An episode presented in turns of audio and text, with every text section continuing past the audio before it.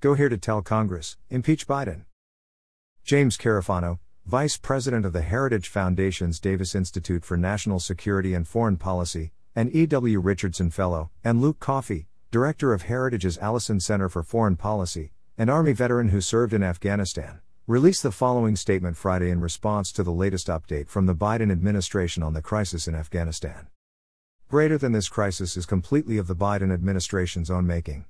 Due to the Biden administration's missteps and foolish decisions, our national security interests, and the very safety of our own citizens, are now being held hostage to the whims of the terrorist group that harbored Al-Qaeda.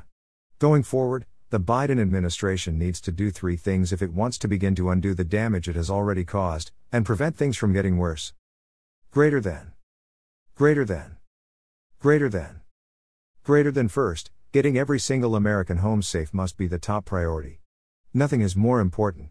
The president must make it unequivocally clear to the Taliban that the U.S. will not tolerate actions by the Taliban to prevent American citizens from getting to the Kabul airport, and that similar actions toward Afghans with special immigrant visas, SIVs, are also unacceptable. Greater than. Greater than. Greater than. Greater than. Second, the Biden administration must officially forge an agreement with a regional partner to add another option to the U.S. military's air bridge. Right now, Doha is the first stop for U.S. flights after leaving Kabul. There is a capacity limit. The U.S. needs another location, likely in Central Asia, that it can use to ensure there is no bottleneck in Doha that prevents flights from Kabul continuing without interruption.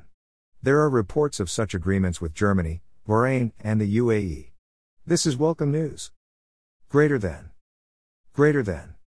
Greater than. Greater than. Third, the Biden administration must start engaging with regional countries including Kazakhstan, Uzbekistan, and India on the future stability of the broader Central Asian region. Without U.S. boots on the ground in Afghanistan, the U.S. will need to find other ways to keep an eye on the region. Over the horizon is great Washington speak, but functionally empty. This diplomacy needs to start now.